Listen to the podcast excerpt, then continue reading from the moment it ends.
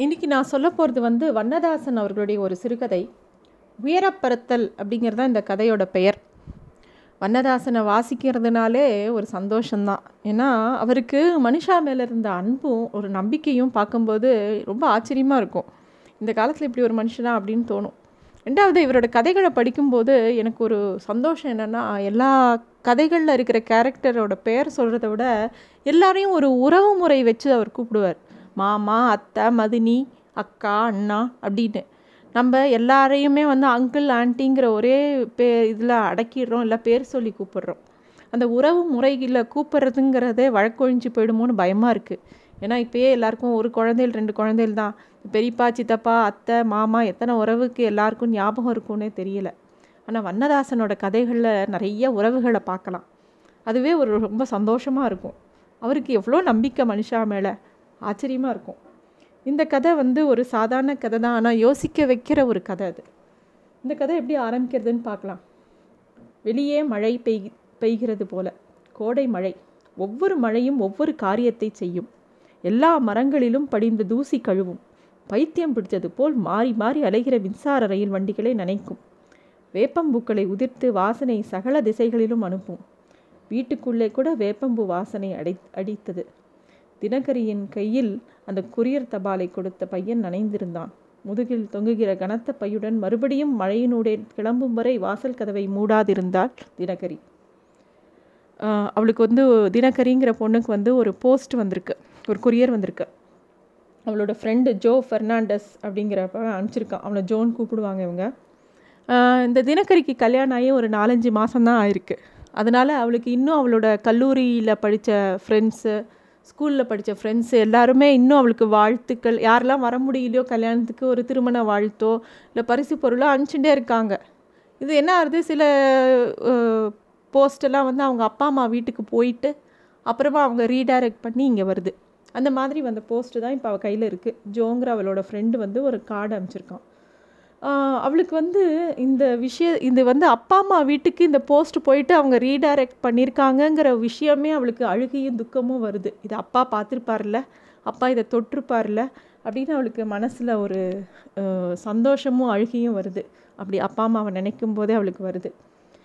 நம்ம கூட சின்னப்பா இருக்கும்போது ஒரு பாட்டி வீட்டில் போய் ஒரு மருதாணி வச்சுட்டோன்னா அது காயிற வரைக்கும் பாட்டியோடையே இருக்கிற மாதிரி ஒரு ஃபீல் இருக்கும் இல்லையா?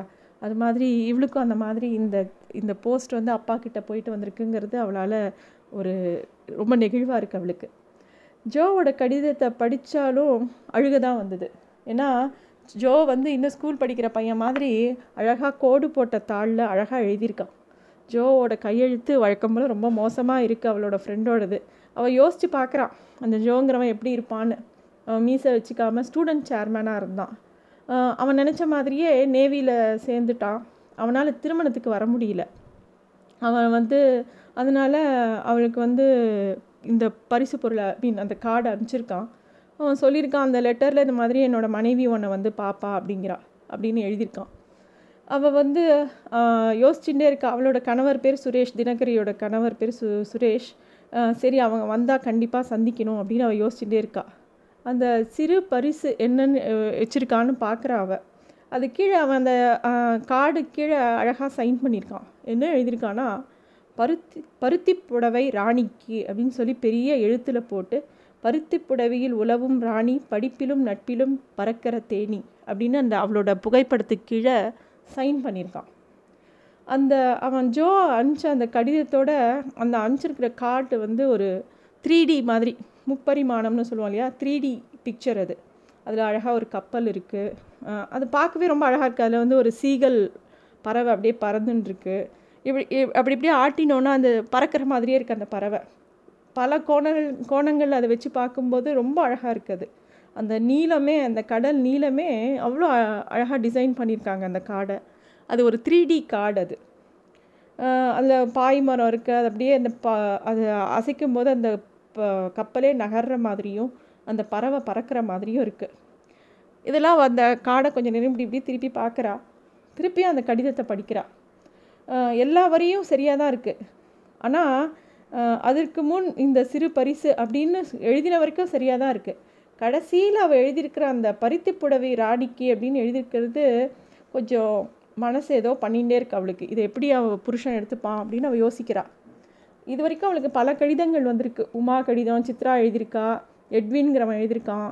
எல்லாத்தையும் அவள் அவளோட கணவர் சுரேஷ்கிட்ட காமிச்சிருக்கா. அவர் எல்லா ப எல்லா லெட்டரையும் அவரும் படிப்பார். ஏதாவது ஒரு கமெண்ட் அடிச்சுட்டு அவர் பாட் நகர்ந்து போயிடுவார். உன்னோட ஃப்ரெண்டுக்கு என்ன நடிகர் அப்பாஸுக்கும் கல்யாணம் ஆகிடுதா அப்படின்னு கேலி பண்ணுவார். ஏதாவது உங்கள் கேர்ள்ஸ் எல்லாருக்கும் ஒரே மாதிரி கையெழுத்து இருக்குல்ல அப்படின்னு சொல்லுவார். அவ்வளோதான் சொல்லுவார். பெருசாலாம் அதை ஒரு சீரியஸாக எடுத்துலாம் பேச மாட்டார். இந்த பருத்தி புடவை ராணிக்கு நான் எழுதியிருக்கிறது என்னமோ இவளுக்கு நெருடலாக இருக்குது இதை சுரேஷ் எப்படி எடுத்துப்பாரோ அப்படின்னு சொல்லி அவளுக்கு மனசு ஏதோ க கலக்கத்தை உண்டாக்குறது. ஆனால் இந்த த்ரீ டி பிக்சர் இந்த ஃபோட்டோவை பார்க்கும்போது இதை கண்டிப்பாக அவள் ஹஸ்பண்ட்டை காட்டணும். அவருக்கு ரொம்ப பிடிக்கும் இந்த த்ரீ டி படம் அப்படின்னு அவள் யோசிச்சுட்டே இருக்கா. இந்த ஜோ எதுக்கு தேவையில்லாமல் ஒரு சிக்கலை உருவாக்கிட்டான். சும்மா சாதாரணமாக வந்து அன்புடன் ஒரு கையெழுத்து போட்டிருக்கலாம்ல. எதுக்கு இந்த மாதிரிலாம் எழுதியிருக்கான் அப்படின்னு அவளுக்கு அவன் ஃப்ரெண்டு ஜோ மேலே கோம் கோமாக வருது. சரின்னு சொல்லிட்டு அந்த வீட்டில் ஹாலில் டீப்பாயில் அதை அந்த லெட்டரை வச்சுட்டு வாசலில் போய் வேடிக்கை பார்க்கலான்னு போடுறா போயிட்டு பா வேடிக்கை பார்க்கும்போது யாரோ எஸ்டிடி பூத்தில் யாரோ பேசின்னு இருக்காங்க. ஏதோ நடந்துட்டுருக்கு அவளுக்கு இதே விஷயம் மண்டைக்குள்ளே ஓடிண்டே இருக்குது சரி ஒரு காஃபி குடித்தா கொஞ்சம் மனசு நிம்மதியாகும்னு சொல்லி வீட்டுக்குள்ளே போய் வெந்நீர் ப டிகாஷன் போட வெந்நீர் பார்த்து வெந்நீர் அடுப்பில் வைக்கிறா. அப்போ வந்து வீட்டுக்குள்ளே யாரோ உள்ளே நுழையிற சத்தம் கேட்குறது அப்போ வந்து யார் அப்படின்னு பார்க்குறதுக்கு முன்னாடி அவள் வீட்டில் அப்போ தான் அவள் புதுசு புதுசாக நிறையா புது புது படங்கள்லாம் வாங்கி ஒட்டியிருக்கா. ஒரு அவனோட கணவரோட லைப்ரரியிலேருந்து ஒரு புஸ்தகம் வந்தது. அதில் வந்து ஒரு குழந்த ஒரு பூங்கொத்தை வந்து ஒரு பெரியவருக்கு கொடுக்குற மாதிரி ஒரு படம் ஒரு போஸ்டர் படம் இருக்குது அவளுக்கு அது ரொம்ப பிடிச்சிருக்கு. அதனால் அதை பாட்டு கட் பண்ணி எடுத்து ஒட்டிட்டா. அவன் தெ அது தெரியாமல் அவன் கட் பண்ணி ஓட்டியிருக்கான்னு தெரியாமல் அந்த அவள் ஹஸ்பண்ட் வந்து அந்த புக்கை எடுத்துன்னு போய் ரிட்டர்ன் பண்ணிட்டான். பேசாமல் இந்த கடிதத்தை ஒளி ஒழிச்சு வச்சிடலாமா? அப்படின்னு அந்த படத்தை பார்க்கும்போது இவருக்கு தோன்றுறது. அது கரெக்டாக தப்பா? என்னமோ ஒரு குழப்பம் அவளுக்கு இருக்குது சரின்னு சொல்லிட்டு திருப்பி கிச்சனுக்குள்ளே போகிறா அப்போ வந்து திருப்பியும் அந்த வார்த்தைகளை அந்த லெட்டரை வாசித்து பார்க்குறா. அவள் மனசு ஒரு மாதிரி ஒரு நிலை இல்லாமல் இருக்குது அப்போ வந்து உள்ளுக்குள்ளே யாரோ நுழைஞ்சிட்டு கேட்குறாங்க வாசக்கதவை கூட தாப்பா போடாமல் என்னம்மா காஃபி போட்டுக்கிட்டு இருக்க? அப்படிங்கிற மாதிரி சத்தம் கேட்குறது திரும்பி பார்த்தா அவளுக்கு ஒரே சந்தோஷம். அர்ச்சனோட அப்பா. அர்ச்சன் அப்பான்னு இவ கூப்பிடுவாங்க. எனக்கு ரொம்ப சந்தோஷம் அவங்கள அவரை பார்த்த உடனே. கல்யாணம் ஆகி ஒரு வீட்டில் குடித்திரம் பண்ணும்போது நமக்கு தெரிஞ்ச பிறந்த வீட்டு மனுஷங்களோ ஒரு குடும்ப நண்பரோ வந்தால் ஒரு பெண்ணுக்கு அது ஒரு பெரிய சந்தோஷமாக இருக்கும். அது மாதிரி அவளுக்கு இவரை பார்த்தவிட்டே ஒரே சந்தோஷம் வாங்க மாமா அப்படின்னு வேகமாக கூப்பிட்றா அத்தை வரலையான்னு கேட்குறா அர்ச்சன் எப்படி இருக்கான்னு கேட்குறா அவங்க ஊர்க்காரர் அவர். அவளுக்கு ஒரே சந்தோஷம்.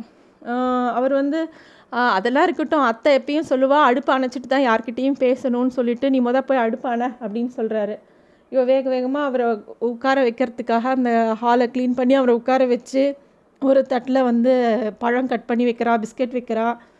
அவரும் ரொம்ப சகஜமாக உட்காந்துட்டு டீப்பா இழுத்து போட்டு அவகிட்ட பேச ஆரம்பிக்கிறார். அவள் கேட்குறா நீங்கள் எப்போ வந்தீங்க மாமா? அப்படின்னு கேட்டுட்டு வரிசையாக கேள்வி மேலே கேள்வி அடுக்கிறா. அம்மா அத்தை எப்படி இருக்காங்க? அவங்க பையன் எப்படி இருக்கா? எல்லாம் கேட்டுகிட்டே போகிறான் அவர் வந்து அப்போ வந்து அந்த டீப்பாயில் இருக்கிற அந்த லெட்டரையும் அந்த க்ரீட்டிங் கார்டையும் பார்க்குறாரு ரொம்ப அழகாக இருக்குல்ல? துபாயிலேருந்து வந்ததா?